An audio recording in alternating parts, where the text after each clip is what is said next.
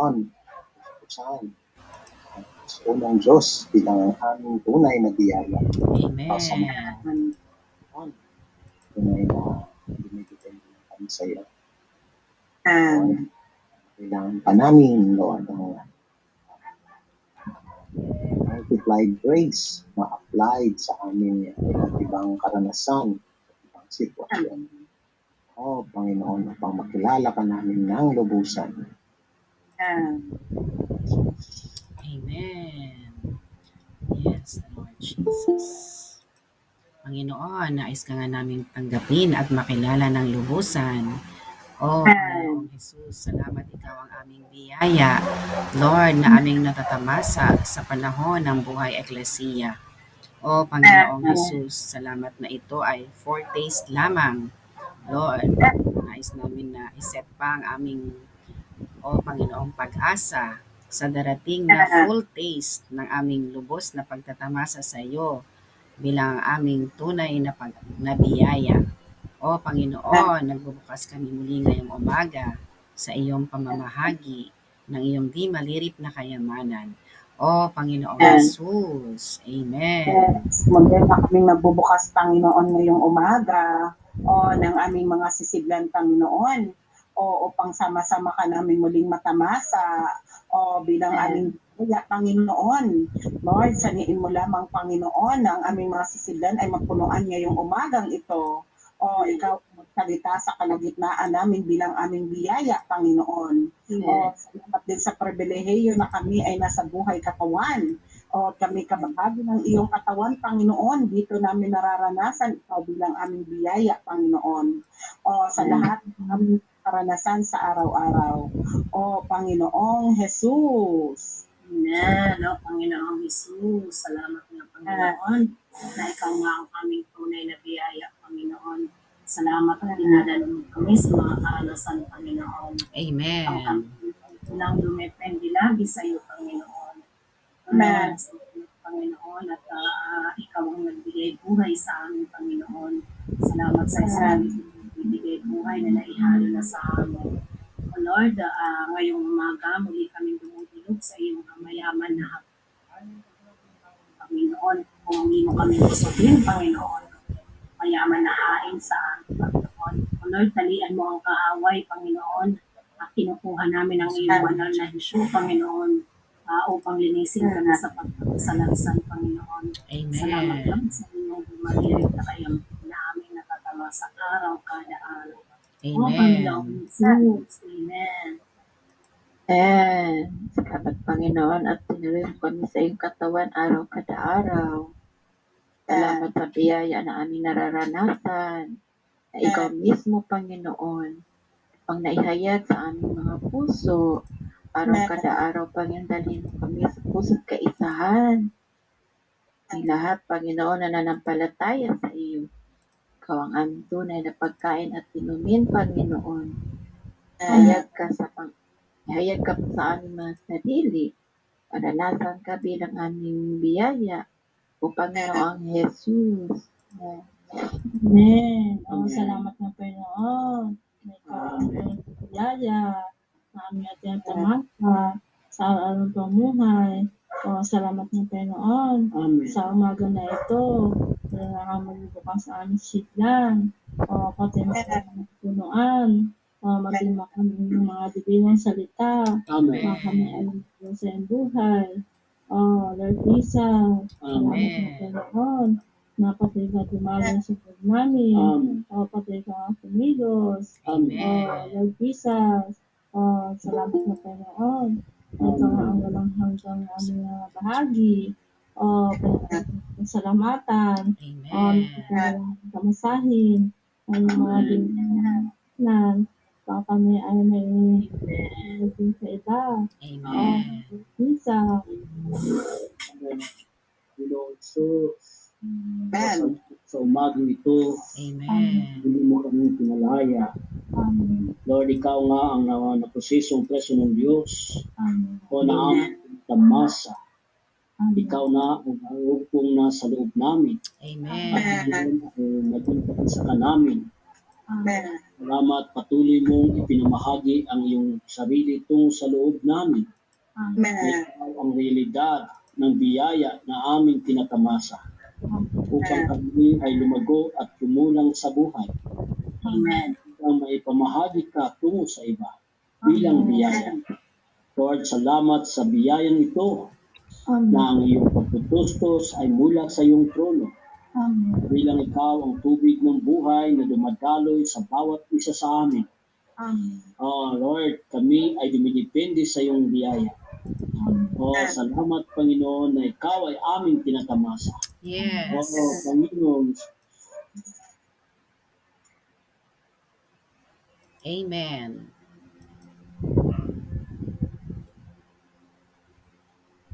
Oh, salamat Panginoon Amen. na ikaw ay aming tinatamasa. Amen. Salamat Panginoon na ikaw ang interestyon ng Diyos na aming uh, tunay na biyaya. Amen. Kailangan kami Lord, dumidepende Panginoon. Amen. Salamat sa iyong dakilang pag-ibig sa amin Panginoon. Amen.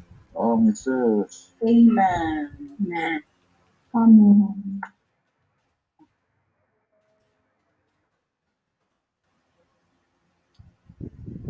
Amen. Mga kapatid, kasama po natin si Ma'am Dred. Amen. Amen.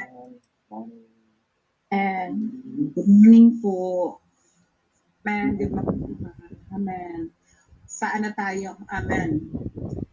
Dito tayo sa ating bersikulo sa araw ng Merkoles. Amen. 1 Pedro 1.13 2 Timoteo 1.9 Gis. Amen. Inyong ilagak ng lubusan ang inyong pag-asa sa biyayang dadalhin sa inyo sa paghahayag kay Heso Kristo na siyang sa ating atin at sa atin ay tumawag ng isang banal na pagtawag ayon sa kanyang sarili at biyaya na ibinigay sa atin sa loob ni Kristo Jesus. Bago pa ang mga panahong walang hanggang mundo. Ngunit ngayon ay ngayon ay nahayag sa pamagitan ng pagpapakita ng ating tagapagligtas na si Yesu Kristo. Amen. Amen. Oh, Lord Jesus. Anong ipipray read po natin, mga kapatid? Amen. Pwede na sister siguro yung 1 Pedro 1.13. Amen. Amen. Pwedeng ano muna mga kapatid, ah kunting pahapyaw lang po kung anong ibig sabihin ng prayer reading. Amen. Amen. Praise the Lord. Mga kapatid, ang ating prayer reading ay yung paulit-ulit nating ninanamdam ang salita ng Panginoon. Ito yung ah, tinatamasa natin, hinihimay-himay natin yung salita ng Panginoon. Katulad dito sa 1 Pedro 1.13, sabi dito, inyong ilagak ng lubos ang inyong pag-asa sa biyayang dadalhin sa inyo sa pagpapahayag kay Heso Kristo. Ito ay ating pwede nating hati-hatiin mga kapatid. Katulad ng inyong ilagak ng lubos ang inyong pag-asa. Pwede natin gano'n, i-check natin. Parang ninanamnam natin unti-unti ang salita ng Panginoon. Inyong Amen. ilagak ng lubos ang inyong pag-asa. Pwede natin ibasa dalangin ng gano'n. Salamat Panginoon. Inilalagak nga namin ng lubos ang inyong pag-asa. O pwede natin din ulitin ulit ng in, aming inilalagak sa iyo Panginoon. O ng lubusan. O na ikaw ang aming pag-asa. So dito makikita natin at matatamo natin yung salita ng Panginoon na paulit-ulit nating ninanamnam para tayo Amen. kumakain din mga kapatid ng physical na pagkain. Yes. Di ba? Pag physical na pagkain, di naman tayo agad ninunguya natin talaga to. Talagang hanggang yung mga spices na nilagay dito. Ninanamnam din natin na kay sarap tikman talaga. Ninunguya ko ng maigi. Doon mo malalaman, uy, ang sarap, may ketchup pala to. Uy, may ano pala to, may tomato sauce. So, ganun din sa salita ng Panginoon.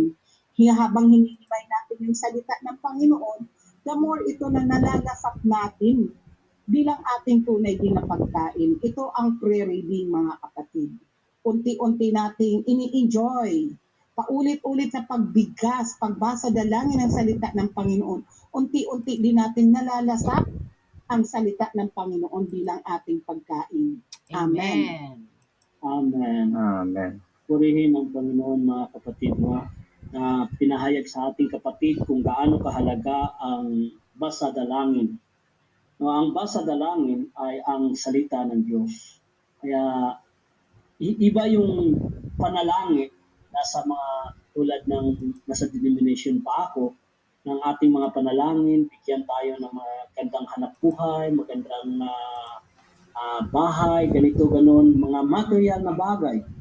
Pero dito na ipinakita sa atin ang basa dalangin ng salita ng Diyos, nagpahiwatig na ang salita ng Diyos ay ating idinadalangin. The more natin idinadalangin ang, ang salita ng Panginoon, ang Panginoon ay lalo niyang isinasalin ang kanyang buhay at tayo ay magkaroon din ng liwanag sa pamamagitan ng pagbabasa dalangin. And Yun po ang basa dalangin. Kaya binabasa natin ang salita ng Diyos. Kasi ayon sa Juan 1.4 ah, 1:4 at 5 na pinahayag doon na ang salita ng Panginoon ay buhay at liwanag. Kaya the more dinadalangin ang salita ng Panginoon ay ito ay naging maihayag at magliliwanag sa atin. Nagbibigay sa atin ng buhay. Nagbibigay sa atin ng liwanag. Ayon sa Matthew 4.4 na ang salita ng Panginoon ay ang ating pagkain bilang tinapay ng buhay. Sinabi niya doon, hindi lamang nabubuhay ang tao sa tinapay, kundi nabubuhay sa salita ng Diyos. Kaya malinaw, kapag pinag-pray, reading natin ang salita ng Panginoon, basa dalangin ang salita ng Panginoon, ito ay nagbibigay sa atin ng lakas. Nagbibigay sa atin ng liwanag. Nagbibigay sa atin ng buhay. Purihin ang Panginoon. Ito ang basa dalangin. Amen. Amen. Doon pa lang sa doon pa lang sa word ano, pray reading. May dalawang word, prayer at saka reading. Ang ating katauhan, ating katawan may mga organ ano, may specific organ ang function na nakafocus lang doon. Ang ating bibig para kumain, ang mata para kung makakita, ang ilong para makaamoy hindi pwede ito sa magkapalit ano ang ating uh, mata hindi pwedeng kumain. Ang ilong di rin pwedeng makakita. Ganon din ang ating uh, spiritual no? May may organ tayo for the spiritual things. Like prayer that is ang ating organ yan ay spirit no? At ang isang function sa ating spirit is to pray. To pray. Prayer is a function of the spirit. Reading is the function function na nasa ating mind din. No? And we do not only pray with our eyes, but we well, we do not only read with our eyes, but we read with our mind. Kaya it is a function of our mind to understand is through our mind. And kaya we cannot absorb uh, the Word of God because the Word of God is spiritual. If we only read it with our mind, we can only understand it. But we cannot absorb it.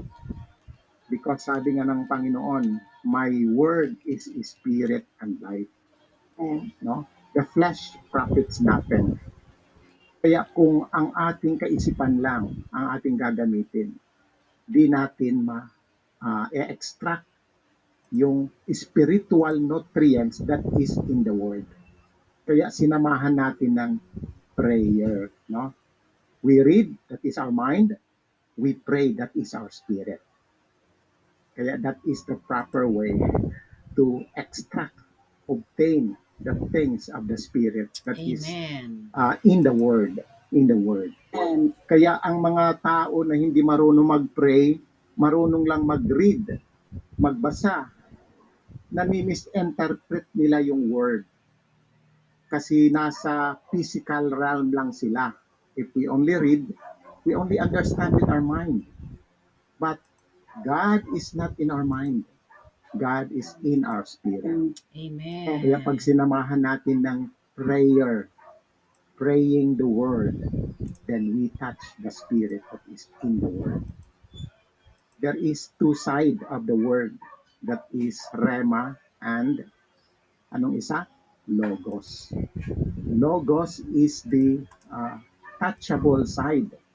Yun yung letter. Pero yung rema, that is the spirit. To touch rema, we need prayer. To touch logos, we need reading. Kaya ito po. yung bagay naman na ah, ah, paghahati-hati, parang karne yan, di ba? Pwede natin, hindi natin pwedeng isubo ng buo ang isang karne. Hahatiin natin yung chewable size, no? Kaya we pray a word or a praise. Kumbaga may may sapat na na meaning. Ah, ninunguya natin. Inuulit natin ay katulad yon ng pagmuya. Then after manguya natin, parang may na-extract ka na juice. Kaya minsan napaparaphrase natin ano. Ayon doon sa sense ng salita, we can paraphrase it kung ano yung natikman mo dun sa salita. Amen. Ah, siguro bago ito kay Ma'am Meldred, ah, let's guide si Ma'am Meldred. Let's pray, ah, let's read a piece, then pray short prayer lang.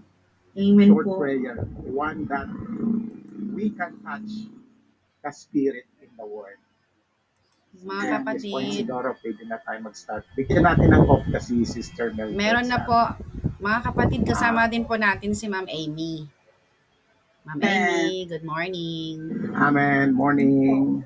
May mga kopya na po sila, brother. Ah, sige po. Mag-start tayo. Amen. Sige. Amen. Amen. Anong verse, sister? Amen. Ono Pedro, ono Terese. Amen. Amen. Amen. Inyong ilagak ng lubusan. Amen. Amen. Sino ilagak ng lubusan. Amen. Amen. Inyong ilagak ng lubusan. Amen. Yes, inyong ilagak ng Amen. lubusan. Amen. Amen. Inyong ilagak ng lubusan. Ang inyong Amen. pag-asa sa biyayang dadalhin. Yung ilagak ng lubusan. Amen. Amen. Inyong ilagak ng lubusan. Amen. Amen. Amen. Panginoong Jesus. Nilalagak nga namin ang aming kaisipan tungo sa iyo. Amen. Oh, Panginoon, salamat. Amen.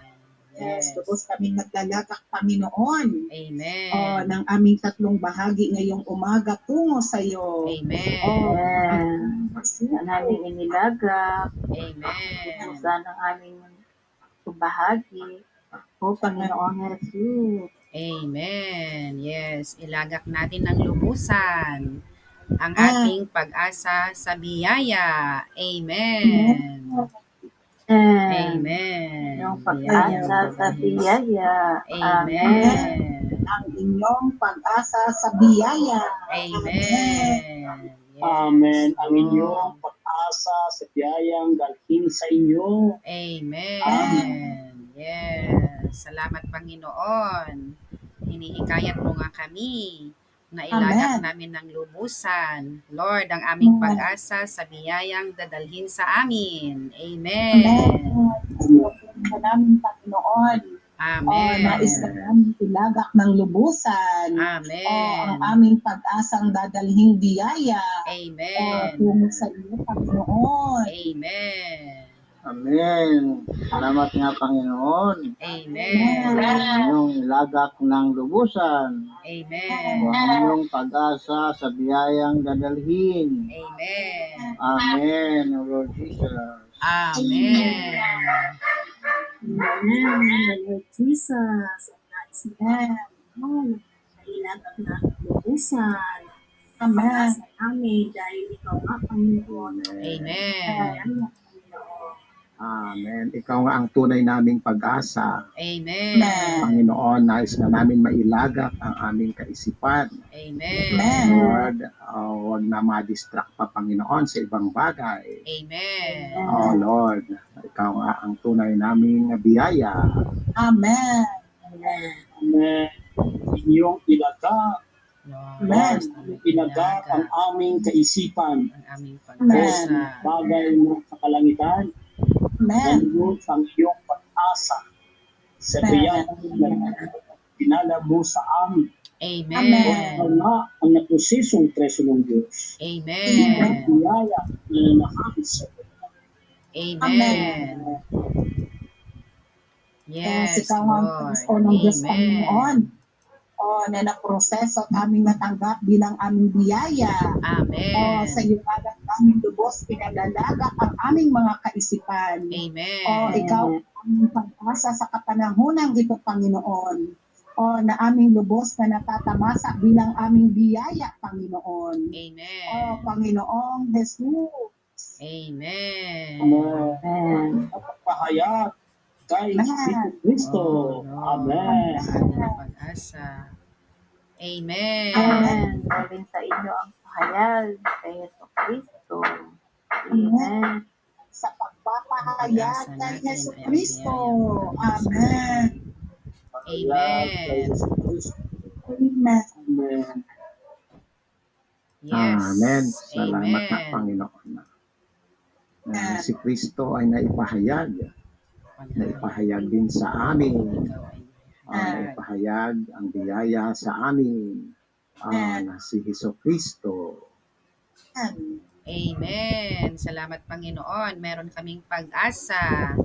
O Panginoong Jesus, nais naman namin na ilagak lamang ng lubusan ang aming pag-asa dito. Walang iba kundi ikaw mismo, ang biyayang darating, ang Kristo na mahahayag. Amen.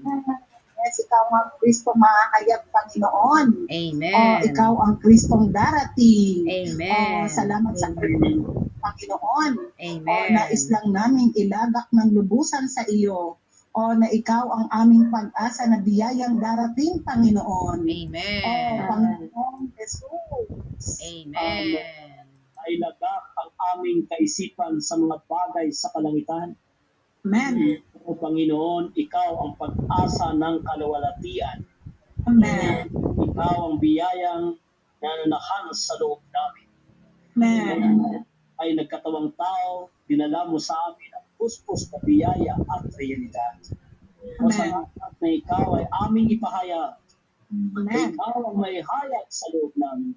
Amen. Ikaw ang aming biyaya. Amen.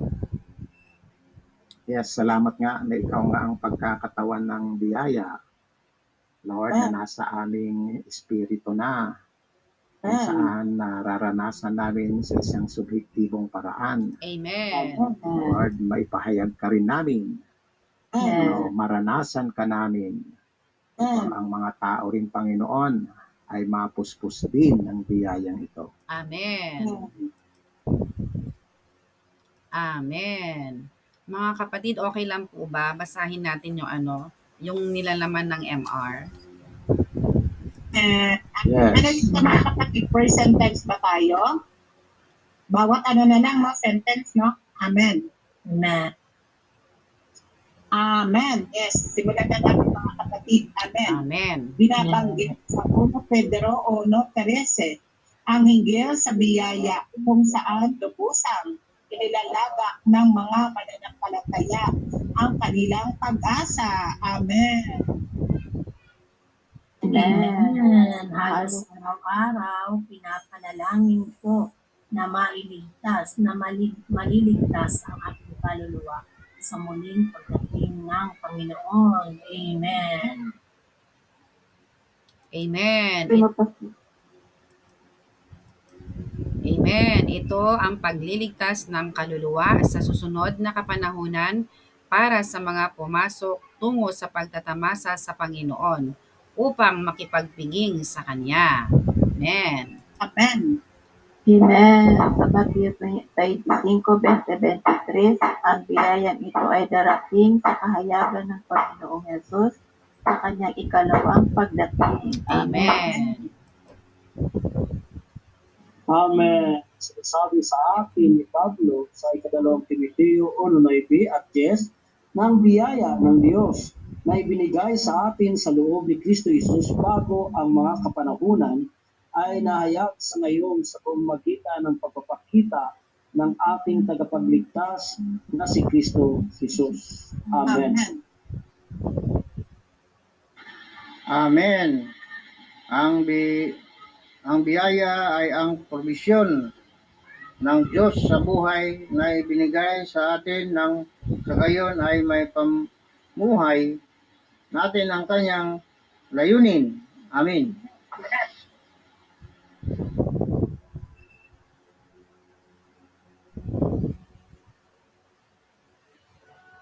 Amen. Yes, ang biyayang ito ay ibinigay sa atin sa loob ni Kristo ay ipinagkaloob sa atin bago pa nagsimula ang sanlibutan. Amen. Amen. Ang biyaya ng Diyos ay ibinigay sa atin sa kawalang hanggan. Subalit, ito ay nahayag at nai-apply sa atin sa pamamagitan ng unang pagdating ng Panginoon na kung saan ipinawalang saysay niya ang kamatayan at dinala sa bu- ang buhay sa atin. Amen. Amen. And dahil sa biyayang ito ay nahayag, lumang tipang banal gaya ni Abraham at David. Hindi hindi pa po Amen. sis, hindi pa po. Pakibalik po, Star Mary. Amen, sis. Saan ba yun? Pagpaskasis ng isang sentence. Dahil lang, dahil, dahil. Amen. Dahil po muna, Star Mary. Ano mo na, sis? Amen. Dahil ang biyayang ito ay nahayag sa pamamagitan ng pagpapakita ni Kristo, hindi ito naranasan ng mga lumang tipang banal gaya ni na Abraham at David. Amen. Ang biyaya na kalaang ibinigay sa atin ay dumating kasama ang pagpakita ng Panginoong Isus. Amen.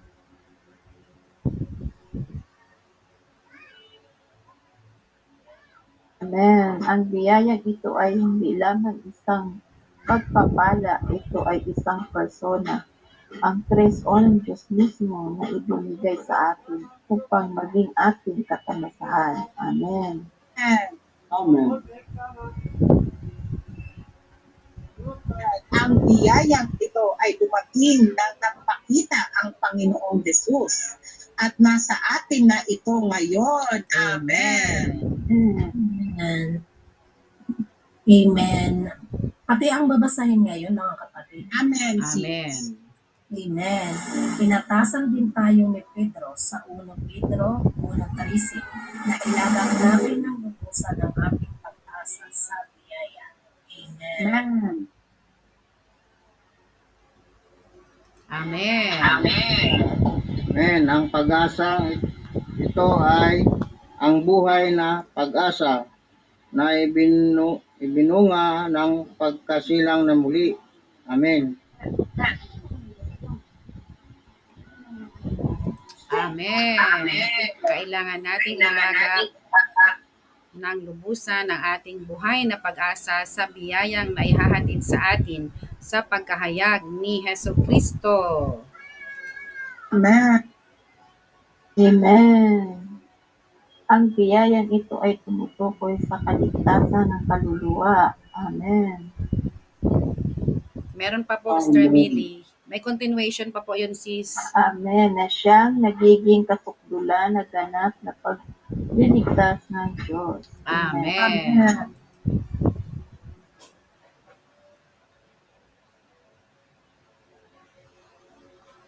Hmm, Naihatid na ang biyaya sa atin ng unang pagdating ng Panginoon. Amen. Amen. Mapasusukdol ito sa kanyang ikalawang pagdating. Amen. Amen. Sa gayong Sa gayong biyaya, Amen. Sa gayong biyaya,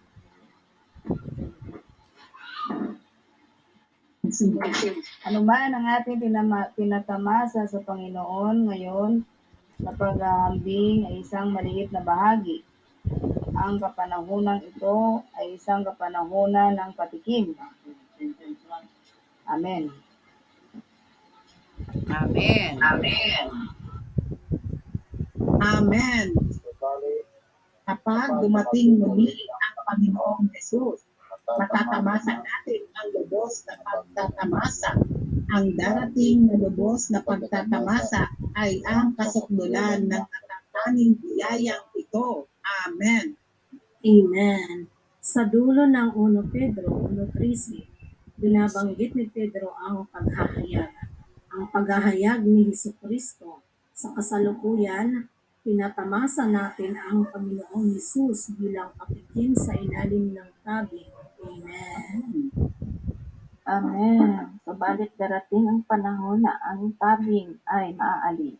Amen. Yes, dahil nasa ilalim tayo ng isang tabing kasama ang Panginoon, maaaring hindi maunawaan ng iba kung ano ang ginagawa natin. Amen. Amen. Maaaring Amen. Sabihin sa kanila. Sinusubukan natin Nating sabihin sa kanila na tinatamasa natin si Kristo. Yes, gayon pa man. Maaring sabihin nila wala itong kabuluhan. Amen. Amen. Ang ating pagtatamasa ay nakatago. At ang ah, Amen. Ang ating pagtatamasa ay nakatago.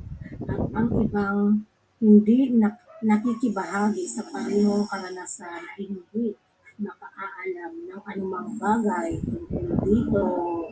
Amen. Amen. Subalit isang araw ang Panginoong Jesus ay mahayag. Amen. Amen. Amen. Sa gayon, maunawaan ng iba na tinatamasa natin ang Panginoong Jesus. Amen. Ang pagpapahayag nito ay ang darating na biyaya bilang kasukdulan ng ganap na pagliligtas ng preso ng Diyos. Amen. Amen. Amen. Kung hindi natin tinatamasa ang Panginoong Jesus bilang patikim, hindi tayo magkakaroon ng pag-asa na mahayag siya bilang ating lubos na pagtatamasa. Amen. Amen. Kapag pinatamasa natin ang patikim, mayroon tayong gayong pag-asa. Amen. Amen. Amen. Kailangan natin ilagak ang ilagak ang, ang lubusan ng ating pag-asa sa biyayang inahatid sa atin sa pagpapahayag ng Kristo. Amen. Amen. Yes, Lord Jesus. Amen. Amen. Praise the Lord, mga kapatid. Amen. Ah, ang biyayang binabanggit nito si ni Pedro, ang biyaya na darating, ang biyaya ng konsumasyon sa pagdating ng ating Panginoon. Kaya ang biyaya, makikita natin, iba-ibang klase siya. Amen. Nung naligtas tayo, yun yung saving grace, no? Amen. nung nung dumating ang Panginoon, sabi rin dito, uh, for the law was given through Moses, grace and reality came through Jesus Christ. Amen. So yung law, uh, wala siyang kakayahan na maging biyaya dahil ang law nagdi-demand lang. Nagdi-demand lang ayon sa uh, standard ng Panginoon. Pero yung biyaya nagsusupply sa tao kung ano ang hinihiling ng Diyos. Ito lamang ang nakaka ah, ah, tugon sa demand ng Diyos. Yung yung law ang ano lang ng law as a testimony. Testimony lang siya kung ano ang Diyos. Pero ang realidad, ang realidad ay kung ano ang Diyos mismo. Walang makaka ano makaka-partake ng ng law, no? Pero ang biyaya nagsasanhi sa tao na matamasa ang Diyos. Ang realidad ay ang Diyos mismo na nararanasan ng Diyos, na enjoy ng Diyos. Yun yung biyaya. Kaya sa lumang tipan, ang Diyos ay medyo objektibo pa sa atin, no? Kasi hindi pa siya nagiging ang espiritu. Nung dumating ang Panginoon, dumaan siya sa proseso at sa 1 Corinthians 15:45, sabi niya, and the last Adam became the life-giving spirit. Naging ang espiritu. Ito yung wala sa lumang tipan. Kaya nga sa time ni Moses, meron lang law, meron lang demand. Pero di, di, di nila maano, hindi nila di nila ma, ah, matupad yung kahilingan ng law, no? Pero salamat sa Panginoon dito sa lumang tipan, sabi ng Panginoon dun sa John, ang kumakain sa akin ay mabubuhay dahil sa akin. Yes. Praise the Amen. Lord. Ang Diyos ay nakakain na, no? Nakakain na ang Diyos sa bagong tipan. Amen. Kaya itong kinakain ngayon natin, ito actually yung biyaya. Sa Christianidad, may iisa lang ang alam nilang biyaya, yung saving grace lang. Yes. Hindi nila natanto na meron ding abounding grace. Meron ding multiplied grace. Yes. Ito naman yung ating ngayon, kay Paul, sinasabi niya, ito yung consummating grace. No? Where we look, hope for na pagdating ng Panginoon. Ito yung lubusan magliligtas ng ating kaluluwa. Amen. Yung, yung unang biyaya, yung saving grace, ito ay nagligtas lang sa ating espiritu. Pero titingnan natin in, practic, in practicality, ang ating kaluluwa ay hindi pa ligtas. Katulad pa rin tayo ng mga tao sa sanlibutan. No? Andun sa mga ah, worldly things, no? Yun pa rin, naghahabol pa rin tayo. Tapos pag may mga ano, may mga hindi ma nakakaaya-aya sa atin, na-open tayo. May mga murmurings, no? May mga reasonings. Ibig sabihin, nagpapahayag ito ng unsatisfied tayo when there are murmurings and reasonings inwardly unsatisfied tayo. Mm. Pero pag ang Panginoon natatamasa natin yung abounding grace, no? Sumasapat na biyaya maging sa ating kaluluwa, ito nagliligtas sa atin sa mga negative things, negative reaction, no? Negative feeling, no? Na because the Lord's grace is abounding within, kahit ang sitwasyon ay hindi kaaya-aya, we still can rejoice. We still can rejoice parang si Paul. Though his situation was not that uh, no good in prison, in in the sea, but he still can rejoice. He can, he can still rejoice. This is the abounding grace ni Lord na sinusupply sa kanya in a spiritual way. Kasi hindi naman ganun kasagana ang kanyang kapaligiran, ang kanyang kung may, ano meron siya, sitwasyon. But the Lord, through the Spirit, no, was comforting Paul in his difficult situation. Inwardly, he was at rest. He was at rest. Ito yung mga bagay na hindi nakikita, no? Hindi naka-anchor ang kanyang magiging kondisyon ng kanyang kaluluwa sa mga panlabas na comfort, kundi sa panloob na tustos dahil nga ang Diyos ay naging ang espiritu na, no? Na itutustos niya katulad ng Panginoon din. Kahit nagsasuffer, He can endure suffering. Oh, this is truly grace, no?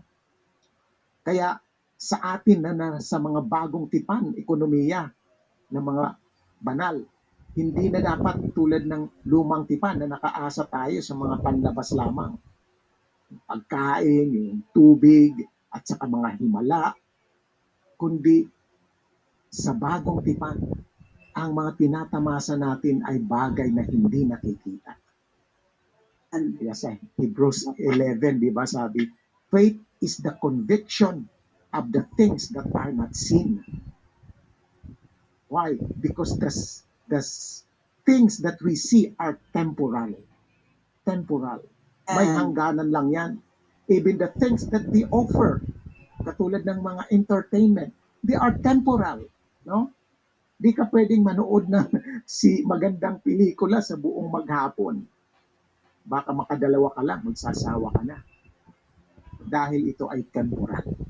Anything that the, the seen things can offer are temporary. They are not eternal. Pero the things that are not seen are eternal. Kaya kung ating tinatamasa ngayon ay mga bagay na walang hanggan, mga bagay na hindi nakikita, mga bagay ng kalangitan, mga bagay ng espiritu, mga at ang salita ng Diyos ay ito rin ay mga eternal word of God. No? When we enjoy this, the spirit that comes through the word, then there is ano within us is satisfaction, is satisfaction that no words can express, no material things ano can replace sa enjoyment na nararanasan natin. Amen. Kaya makikita mo yung mga apostles, even they are abased. No? Walang-wala sila. But they can rejoice. They can rejoice. Yung pulubi na nangihingi kay Pedro, sabi niya, silver and gold I do not have. No? But at the name of Jesus, they have something that is in the name of Jesus. They can bless people. No? Kaya nawa, ganun din matagpuan natin ito kung ano ang lihim na natagpuan ni Paul sa pamamagitan sa loob ni Kristo. Yung biyayang abounding, multiplying, at itong mga foretaste ng mga present uh, graces na nat- natitikman natin ngayon. Actually, it will be brought into the consummation at the revelation of Jesus Christ.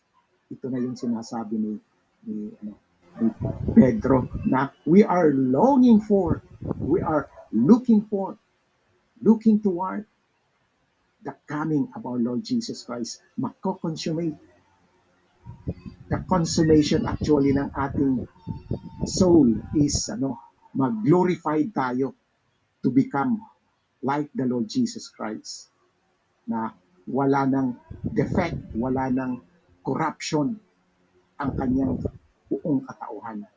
Yun ang ating consummating ano, grace na darating sa kanyang pagdating. Kaya lahat tayo, no? kaya we're longing for His coming. We're longing. Pero ngayon pa lang, kumakain din tayo. Ang magdadala sa atin tungo sa konsumasyon na to ay yung foretaste din ng mga graces na ating nararanasan, na ating ah, ini-enjoy sa panahon ito. Kaya salamat sa Panginoon. Amen. Praise the Lord. Purihin ang Panginoon mga kapatid. Nahayag ng ating ang tungkol sa biyaya.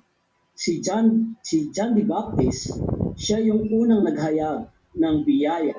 Na ayon sa Juan 1.14, sinasabi ni John the Baptist, ang salita ay naging laman at nagtabernakulo sa gitna natin at nakita namin ang kanyang kalwalatian, kalwalatian gaya ng sa isang bugtong mula sa isang ama na puspos ng biyaya at realidad.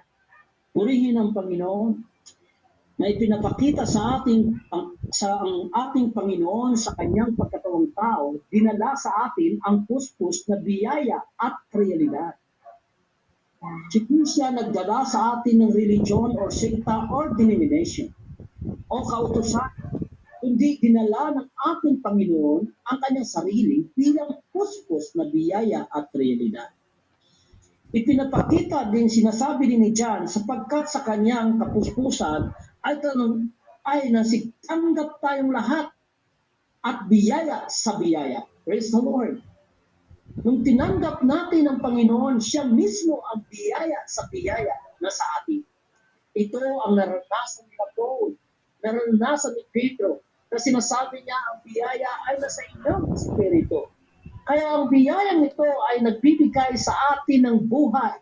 Ito ay tinatawag na saved by grace. Tayo ay naligtas sa pamamagitan ng biyaya. Nung ako ay nasa denomination pa sa aking karanasan, nagtuturo pa yung mga pastor o mga reverend, kapag maganda yung bahay mo, maganda yung malawak yung kayamanan mo, sinabi niya, ikaw ay pinayayaan ka ng Diyos. Amen. Mga kapatid, ang tunay at realidad ng biyaya ay malinaw na sinasabi sa atin ng Biblia ay ang mismong na prosesong presko ng Diyos na nasa atin. Sinasabi man ni, naman ni, ni King Solomon sa ilalim ng araw, ang lahat ng mga bagay ay walang kabuluhan. Ibig sabihin, hindi yun ang biyaya. Ang Amen. tunay na biyaya ay ang ating Panginoong Hesus Kristo na dumaan sa maraming proseso. Siya ay napako sa krus at namatay at nabuhay na muli at umakyat sa kalangitan at naging espiritong nagbibigay buhay na lahat sa loob natin in 1 Corinthians 16.45. Kaya ang biyaya ito ay nasa atin. Purihin ng Panginoon. Ngunit kailangan natin magpapatuloy na ayon sa kasulatan, kailangan nating magpapatuloy na magtatamasa sa biyayang ito. Yes, Upang amen. Mailigtas ang ating kaluluwa. Mailigtas ang ating kaisipan, damdamin at pagpapasya. Walang sinikranin ang ating espiritu dahil tayo ay isinilang sa espiritu.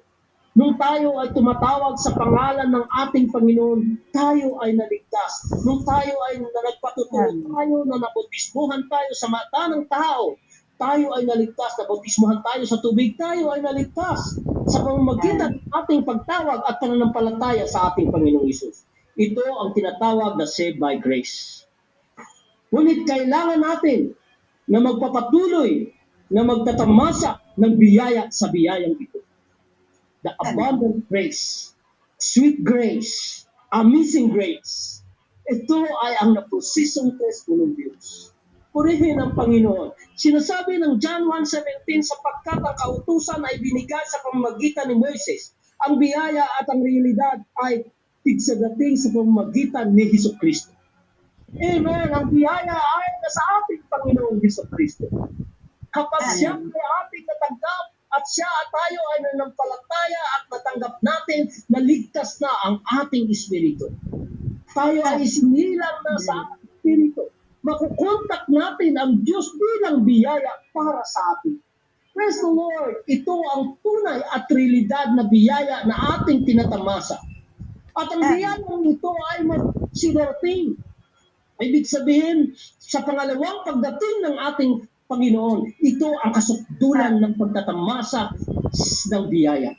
Kasukdulan ng ating pagtatamasa ng biyaya ay ang bagong Jerusalem. Sinasabi ng Kolosa, siya ang pag-asa ng kaluwalhatian. Siya yung pag-asa ng ating na ilagak ang ating pag-asa sa, sa biyayang ito, ang ating Panginoon. Praise the Lord. Amen. Hallelujah. Amen.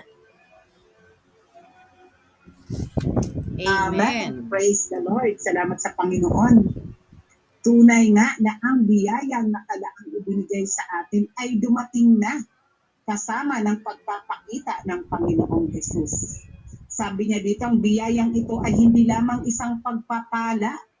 Ito ay isang persona, ang perisunong Diyos mismo na ibinigay sa atin upang ating maging katamasahan ang biyayang ito ay dumating na na nagpakita ang Panginoong Hesus. At ito ay nasa atin na ngayon. Salamat sa Panginoon. Napakaklaro, no? Sabi ko kay Brother Will, grabe talagang MR natin. Napakahayag ng salita ng Panginoon. Ang biyayang ito ay isang persona, ang trisunong Diyos mismo. At ito ay nasa atin na. Dahil mula nang tayo ay nabautismuhan at tayo ay nanampalataya, ang biyayang ito ay atin ang natanggap. Ang biyayang ito ay ating natanggap mula ng araw na tayo ay naligtas. Kaya salamat sa Panginoon. Ngunit sabi dito sa MR, ito ay isang patikim pa lang. Dahil ang tabing ay mahayag sa atin sa pagbabalik ng ating Panginoong Hesus. Dito natin lubos na matatamasa ang biyaya sa kasukdulan. Salamat sa Panginoon. Tunay nga na sa buhay kristyano natin, sa ibang mga kristyanidad, ito ay hindi pahayag mga kapatid. Ngunit ang ito ay mahayag sa ikalawang pagbabalik ng ating Panginoon. Kaya ngayon, tayo ay may lihim. Ito ang liham din ni, Pap, ni, Pap, ni Pedro. Na tayo ay may natatamasa na biyaya araw kada araw. At ang biyayang ito ay ang tarispunong Diyos mismo na ating natanggap. Kaya salamat sa Panginoon na araw kada araw nawa maranasan natin si Kristo bilang ating tunay na biyaya. Amen. Ito ay tayo ay nasa patikim sa kapanahunan ito. Tayo ay mayroong, ah, at ito ay realidad sa atin sa ating buhay kristyano. Sa ibang kristyanidad, mga kapatid, hindi nila lubos na natatamasa si Kristo bilang kanilang biyaya. Ngunit tayo, tayo ay mayroong ah, pagtatamasa ng lubos kay Kristo bilang ating biyaya. Amen. Siya ang ating biyaya at na realidad sa kapanahunan ito. Amen. Kaya salamat sa Panginoon. Sabi ko nga kay Brother Ruel, kailangan lang talaga tayo ay laging nagtatamasa sa biyayang ito. Ang biyayang ito ay kayaman. Kaya kailangan tayo ay dumudulog sa kanyang mga salita. Sabi niya dito, ang biyayang ito ay naibunga ng tayo ay nasilang na muli. Kaya salamat na tayo ay nasilang na muli, tayo ay nanampalataya kay Kristo. Dahil mula nang tayo ay naisilang na muli, natamasa na natin ang tarisko ng Diyos bilang ating biyaya. Araw kada araw. Kaya nawa tayo maging bukas lang lagi na tamasahin ang biyayang ito sa pang-araw-araw nating pamumuhay. Dahil tayo ngayon ay meron tayong pribilehiyo na tamasahin siya mga kapatid. Ngunit higit natin, sabi niya dito, nagustuhan ko, no? kung ngayon ay hindi tayo nagtatamasa sa patikim na ito, hindi tayo magkakaroon ng pag-asa na mahayag siya bilang ating lubos na pagtatamasa. Kaya ibig sabihin ngayon pa lang, kailangan magkaroon na tayo ng pagtatamasa kay Kristo. Yes. Amen. Kasi ito na, nasa patikim na tayo eh. Kaya huwag natin i-waste, huwag natin sayangin mga kapatid ang pribilehiyo na tamasahin si Kristo. Sabi niya kapag tinatamasa natin ang patikim na ito, mayroon tayong pag-asa sa darating na kapanahunan. Yes. Kaya kailangan talaga natin ilaga kay Kristo ang pag-asang ito na tamasahan siya bilang ating tunay na biyaya. Kapag ngayon ay unti-unti na nating natatamasa ng lubos ang biyayang ito sa darating na kapanahunan ng Panginoon, lubos nating matatamasa siya bilang ating tunay na biyaya. Kaya salamat sa Panginoon nawa nga araw kada araw tayo ay nagtatamasa. Mayroon na tayong pag-iinsayo ng pagtatamasa ng biyayang ito. Dahil tayo ay nasa panahon ng biyaya. Kaya salamat sa Panginoon. Sabi ko kay brother, oh, tingnan mo ngayon pa lang, we need to exercise our spirit. We need to enjoy the Lord as our grace. Kasi kung ngayon hindi natin siya tinatamasa, sayang. Sayang yung pribileyo na tamasahin Yes, natin lubos sa kanyang pagbabalik. Kaya ngayon pa lang mga kapatid, isang pribilehiyo sa atin na tayo ay mga pinili niya. Wala namang aksidente sa buhay natin dahil lahat ay tinalaga at lahat ay ayon sa pagsasaayos ng Panginoon. Kaya isang pribilehiyo no, sa atin na tayo ay nakarinig ng kanyang banal na salita at tayo ay naisay niya nga muli mula sa ating palataya. Natatama Asa natin si Kristo ngayon bilang ating realidad at biyaya araw kada araw. Praise the Lord. Amen. Praise the Lord na ah, ang Panginoon mismo ang putos ng biyaya at realidad. Amen. Ah, tunay nga no na ah, dito inihahayag sa amin talaga yung kung ano ba talaga ang tunay na biyaya. Kasi nung nung tayo ay nasa denomination pa, kahit kami ng asawa ko, ang sa ang pagkakaalam lang kasi namin tumanggap na lang sa Panginoon. Ayun lang talaga yung saving grace. Ayun ang tunay na biyaya. Hindi pala dito, no? ah, noong lunes, um, kahit yung mga ah, mga karanasan, ang mga kabigatan, yun ay biyaya din. Kasi sa pamamagitan ah, ng mga karanasan natin, tayo ay natututong bumaling lang lagi sa Panginoon, tumawag sa Kanya. Ah, ito ay biyaya ng Panginoon sa atin dahil tayo ay natututong dumepende sa Kanya. Ah, sa umagang ito, sabi ay ang biyaya ay ah, kung saan inilagak ng lubusan ng mga ng mga mananampalataya ang kanilang pag-asa ay ihatid sa kanila sa kahayagan ni Heso Kristo. Amen. Kailangan lang talaga ilagak natin na uh, nabubusan ang, ang ating pananampalataya sa Panginoon na siya ang ating pag-asa. Ah, salamat sa Panginoon na ah, araw kada araw natin siyang nararanasan. Ito ay biyayang ipinagkaloob ng Panginoon. Siya ay nararanasan natin. No?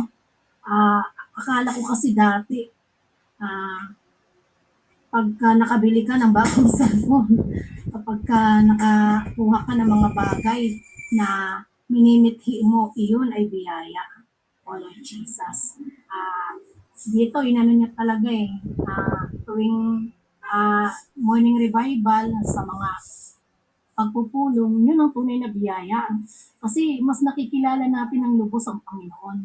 Ah, dito mo maaano talaga yung yung tunay na kahulugan ng biyaya na hindi lang sa mga mga material na bagay na kung ano ang mga narating natin.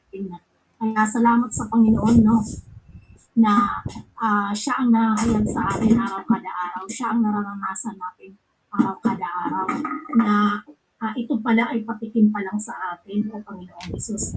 Ah, dito pa lang na ano eh yung kung ano ang naisin ng Panginoon, di ba? Nung tayo ay naging ah, bahagi ng katawan ng Panginoon. Kasi dati hindi ko talaga maintindihan eh.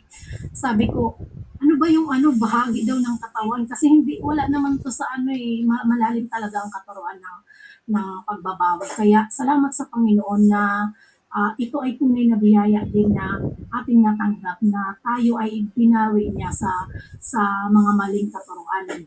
Kaya ngayon ang ano ko na lang mga kapatid no? Ah, lahat tayo ay nagkakaroon ng burden no? Na tayo ay maging kagamit-gamit sa Panginoon na maging daluyan din tayo ng kanyang biyaya.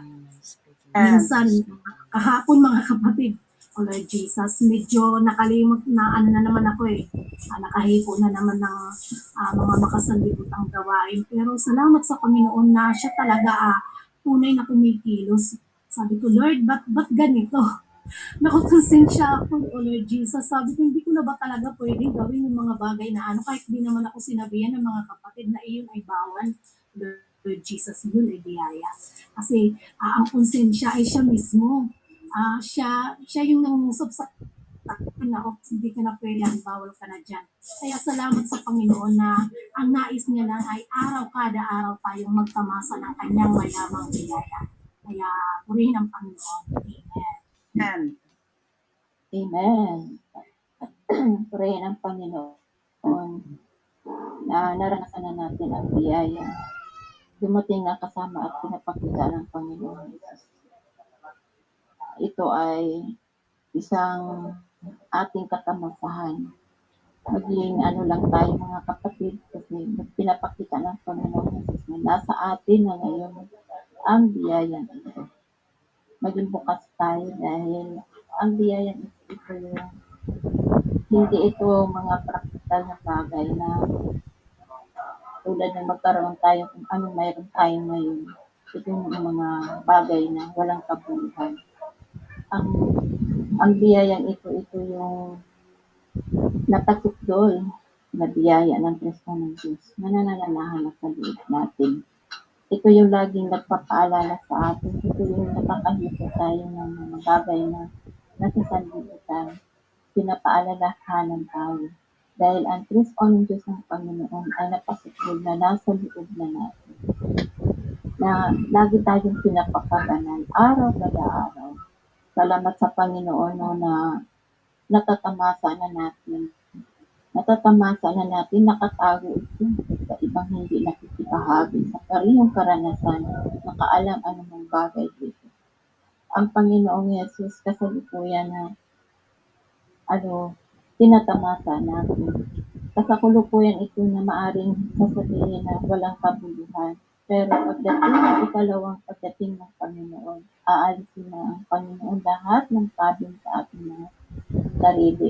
Ano yung humahad lang sa atin, yung ating bahagi natin.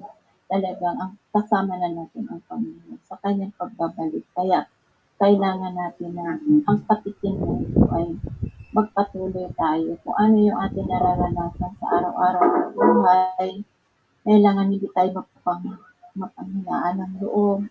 Kunin natin si Kristo. Bumaling tayo sa ating pinaghalang prosperity. Kaya ang biyaya ito, ito yung napakawalang hanggan na natanggap na natin. Napakapala natin mga kapatid, no? Dahil natanggap natin itong biyaya ito. Nakikita natin ang karamihan natin sa mga Christian na, na maling pagtuturo, mali ang pagkaakala nila. No? Sasabihin nila, pag may namatayan sila ng kabataan, kasama na nila ang Panginoon o Panginoon Jesus. Hindi nila alam kung nasaan wala pang nakarating sa langit o Panginoon. Lahat tayo, tayo ay tinukuha ng Panginoon. Nasa pinapupunan pa lang tayo ng dati. Lahat tayo, wala pang nakarating ni isa sa langit, Panginoon. Kaya tayo ngayon, kailangan natin na maging bukas sa biyayang ito. Matamasa natin ang lubos. Kailangan natin na magbayad pa talaga ng halaga. Kung ano talaga ang itinalaga at nayunin ng Panginoon dito sa ating salita. Dahil kung kung pabanjing-banjing lang tayo, kita nagbabasa ng mga mainstream, ha, hindi natin ito mararanasan. Pero kung tayo ay nagbabasa, nararanasan natin na kailalim ang biyaya ng Panginoon na nararanasan natin at, at sumulong pa tayo sa buhay na lumago talaga tayo sa buhay at mailagak natin ang ating tatlong bahagi. Yun ang ninanais ng Panginoon na malinipan ang ating tatlong bahagi. Dahil kung hindi tayo nag, nagbayad ng halaga, ma, patuloy pa rin tayo namumuhay sa ating bahagi. Ito yung ating mga kagalingan, kapasidad natin na mayroon tayo ngayon. Pero kung tayo ay nagtatamasa, unti-unti natin itong mailagak sa biyayan dahil sa biyayan ito na pinagkaloob ng Panginoon sa atin. Kaya salamat sa Panginoon na tayo ay nakatanggap ng kanyang biyaya. Napasok doon ito mga kapatid. Hindi lang ito biyaya na mayroon tayong bahay, mayroon tayong kotse, na minsan sinasabihan tayo, ay, ang ganda-ganda, parang pumapalakpak ang ating mga. Sa, sa ating puso, masasabi natin na, Oh, Panginoon, Jesus, ang biyayang ito ay walang kabuluhan. Ba, sinasabihan tayo ng mga doon na sa mga kapaligiran natin, pero hindi ito tunay na biyaya na pinagkaloob. Uh, ang tunay na biyaya na pinagkaloob ng Panginoon yung kamatayan natin hanggang sa sukdulan na hanggang pagbabalik ng. Panginoon na andyan pa rin tayo papat na kumagawa sa Panginoon. Praise the Lord. Salamat sa Panginoon. Amen. And Salamat sa Panginoon. Amen. Nagustuhan ko yung Bible verse na naibasa dalangin natin mga kapatid. Binabanggit dito na ilagak natin ng lubusan ang ating pag-asa sa biyayang dadalhin sa inyo sa paghahayag kay Heso Kristo. Amen. Yung paglagak dito ay nangangailangan na maging lubusan. Amen. Hindi lang yung portion lang yung paglagak natin ng ating pag-asa. Amen. Yung ating pag-asa ay hindi sa mga material na mga bagay na ini-enjoy natin sa kasalukuyan, kundi ang ating pag-asa ay walang iba kundi yung biyaya. Amen. Ang biyaya na ito ay hindi bagay o material na pagpapala, kundi ito ay buhay na persona. Tumutukoy ito sa ating tres onong Diyos na dumaan na sa maraming hakbangin. Kung napansin ninyo, sinabi dito, biba, bibiyayang dadalhin sa inyo. Ibig sabihin, meron ng ano, patikim.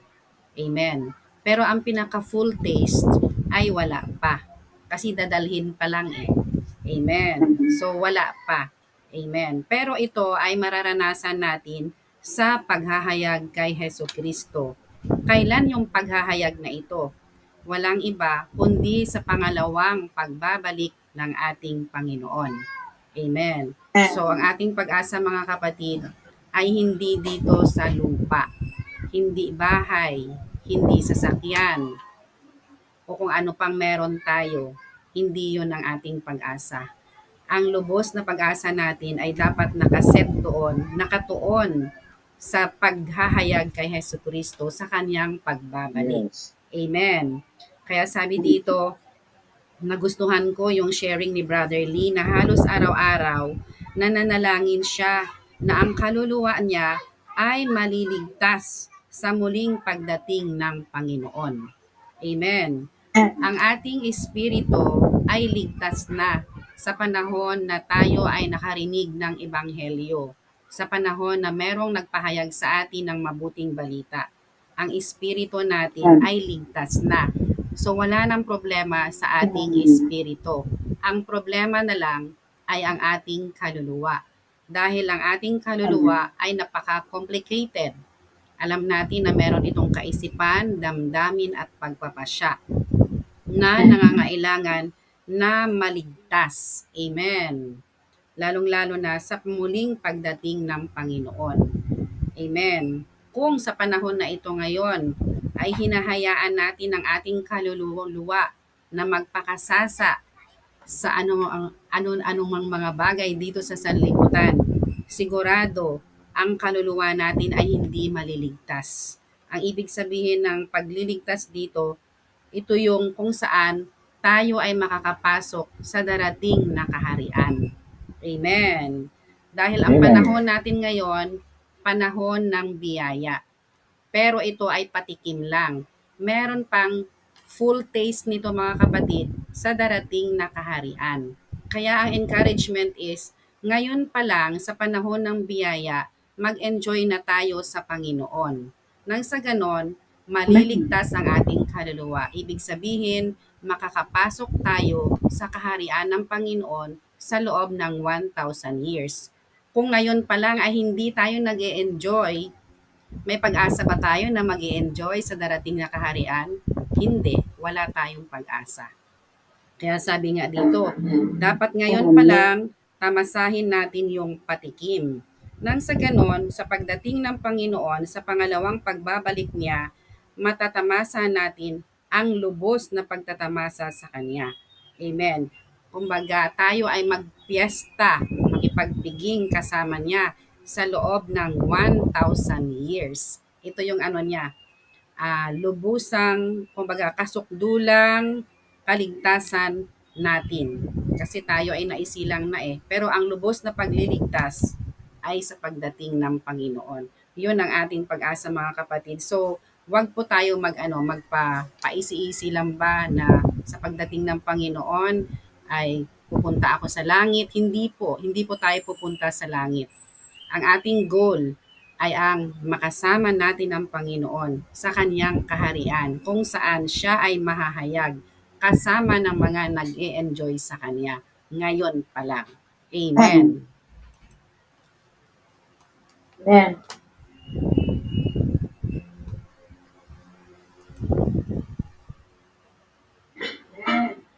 Oh, Lord Jesus. Salamat sa Panginoon. Ah, sinasabi nga sa atin ni Pablo sa 2 Timoteo 9 at 10, ang biyaya ay ang probisyon ng Diyos sa buhay na ibinigay sa atin nang sa gayon ay may pamuhay natin ang kanyang layunin. Kaya salamat sa Panginoon ng unang pagdating ni Kristo, Jesus ay pinawalang saysay niya ang kamatayan at dinala niya ang buhay sa atin. Kaya dahil dito ang biyayang ito ay nahayag sa pamamagitan ng pagpapakita ni Kristo.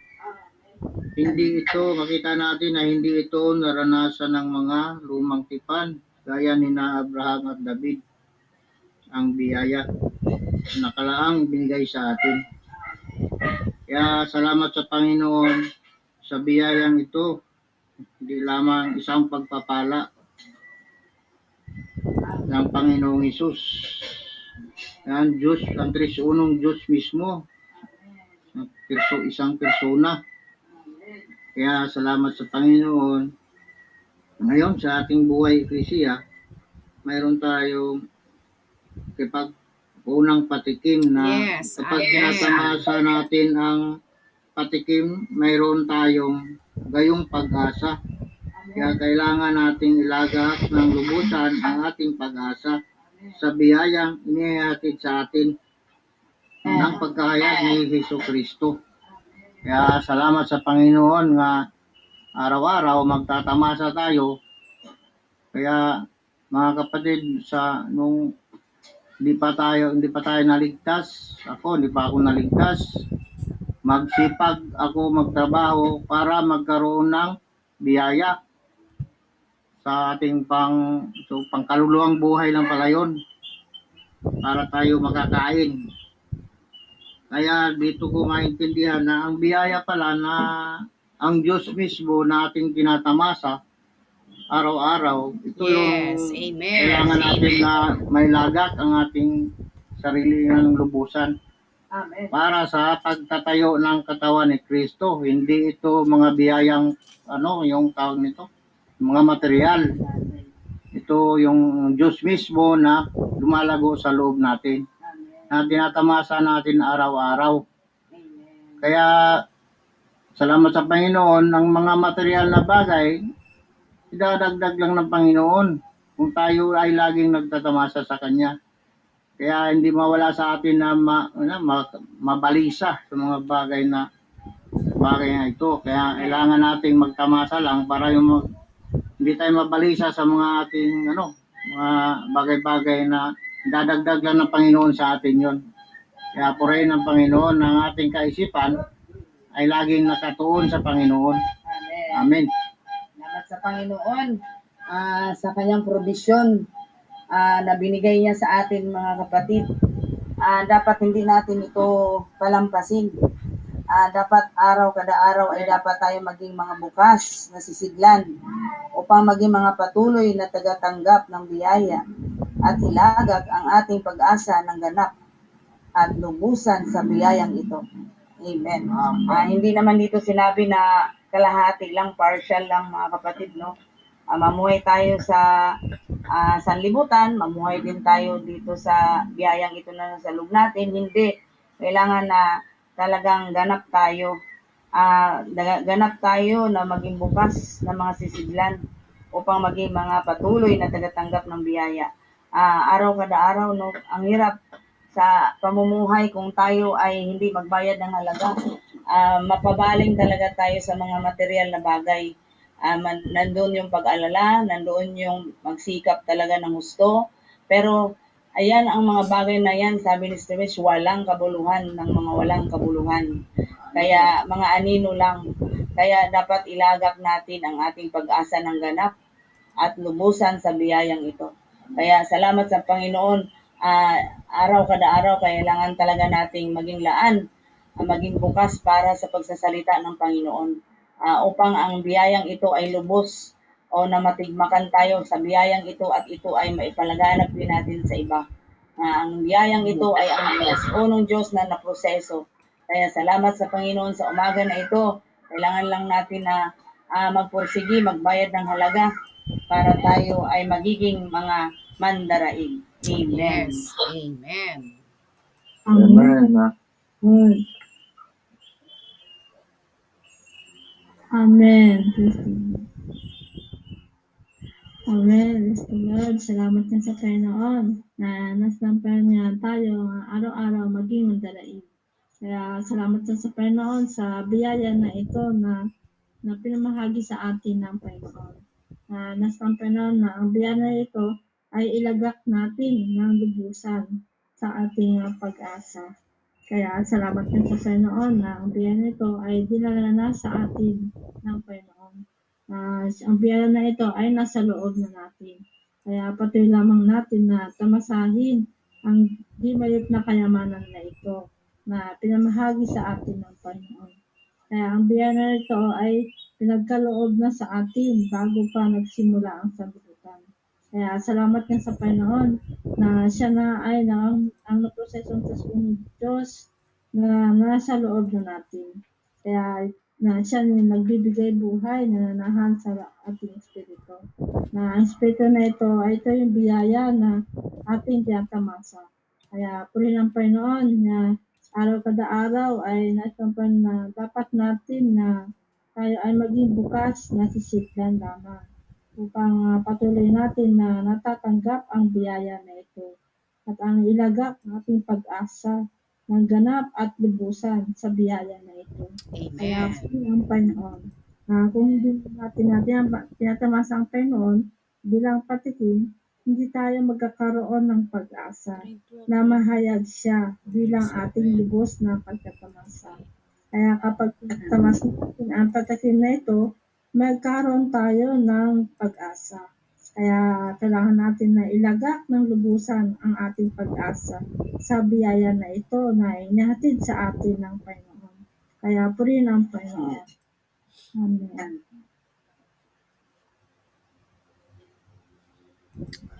Amen. Salamat nga sa Panginoon na siya yung ating tunay na biyaya. Amen. Anihayag nga dito, ang biyayang ito ay hindi lamang isang pagpapala. Ito ay isang persona, ang Tres Onong Diyos mismo na binigay sa atin upang naging ating katamasahan. Amen. Ang biyayang ito ay dumating nang nagpakita ang Panginoong Isus at nasa atin na ito ngayon. Amen. Kaya salamat sa Panginoon na siya ang Tres Orong Diyos na dumaan sa maraming hakbangin at Amen. ngayon ay atin na siyang natatama sa araw kada araw. Amen. Ah, dapat nga nang tayong bumalik sa Kanya Amen. sa araw kada araw upang siya ay ating maging tunay na biyaya Amen. na nasa sa loob na natin. Amen. Salamat sa Panginoon. Amen. Amen. Amen. Ma'am Dred, gusto niyo po mag-share? Amen. Hello po, brother and sister. Good morning po. Amen, ma'am. May,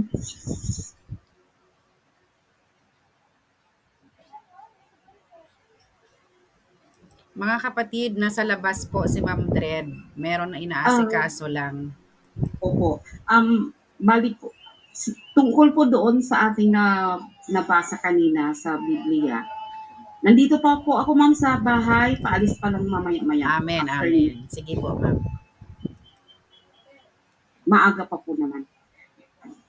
Tungkol po doon sa Biblia na nabasa natin kanina bilang ah, reading prayer, um, nakasaad po doon na dapat tayo ay may spiritual na pagkain araw-araw.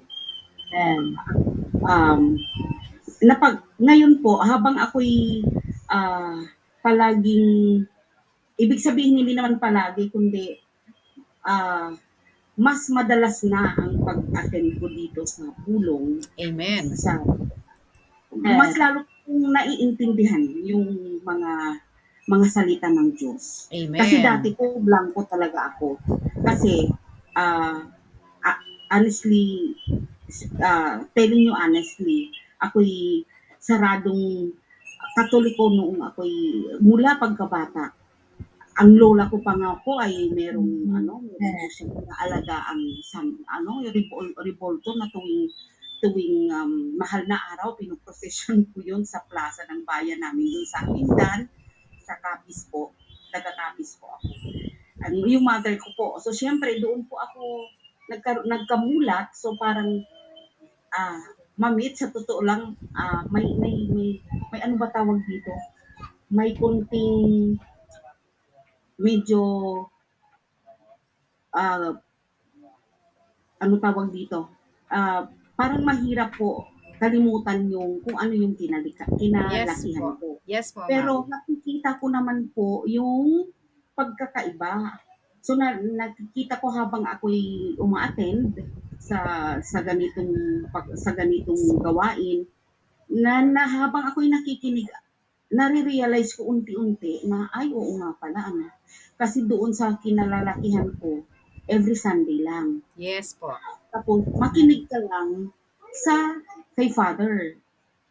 Ah, susundin mo lang kung ano yung dapat isagot. Yung yung traditional po sa sa sa kinalakihan kong relihiyon. Yes po. So nakita ko kung yung pagkakaiba ay sabi ko oo nga naman mas mas mas mas nali, nali unti-unti akong naliliwanagan Amen. and uh, umaattend sa sa sa ano natin prayer meeting Yes. minsan naman tuwing Wednesday Yes po. And- Amen. po yun po so sa ngayon po yun po ah ah, brother and sister yung unti-unti na po akong naliliwanagan pati din po yung dalawa kong anak Amen. Amen. po sila Amen.